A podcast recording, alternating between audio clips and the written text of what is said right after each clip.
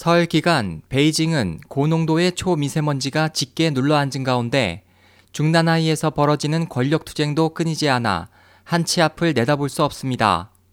심각한 규율 위반으로 해임된 지젠예 전 난징 시장에 대해 음력 섣달 금음에 해당하는 지난달 30일 중공중앙규율검사위원회는 뇌물수수 혐의로 그의 당적 박탈과 사법기관 이송을 발표했습니다.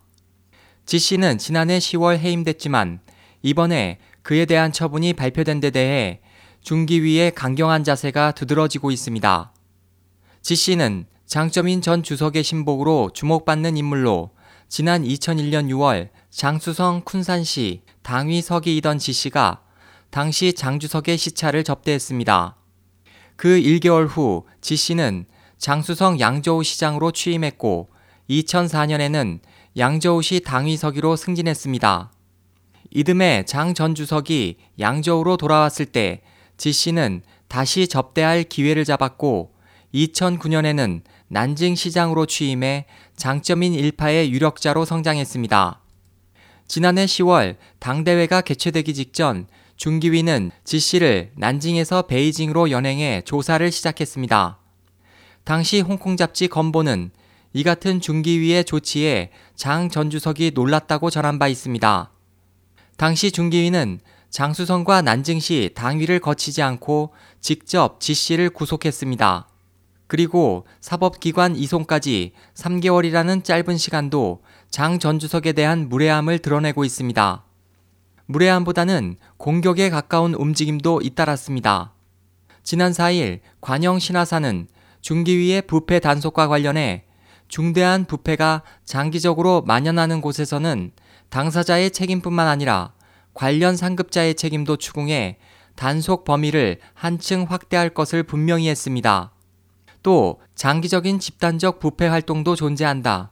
관여한 사람이 많아 활동 범위도 넓다고 지적했고 미국의 소리방송 VOA는 이 지적이 저우융캉 사건을 가리키고 있다는 전문가의 견해를 전했습니다. 저우융캉 사건과 관련해 경제계에는 스촨 파벌과 석유 파벌이 종횡으로 퍼져 있고 정법위와 관련해서는 이미 30명 이상의 간부가 조사를 받았습니다. 신화사 이외에 중국 재신망은 금음날 밤 저우융캉의 아들 저우빈의 부패 행적을 폭로하는 온라인 프로그램을 방송했습니다. 후술이 재신망 편집장은 왕치산 중기위 서기와 친분이 있기 때문에 재신망의 보도로부터 중기위와 중국 정치의 동향을 읽어낼 수 있다고 알려져 있습니다.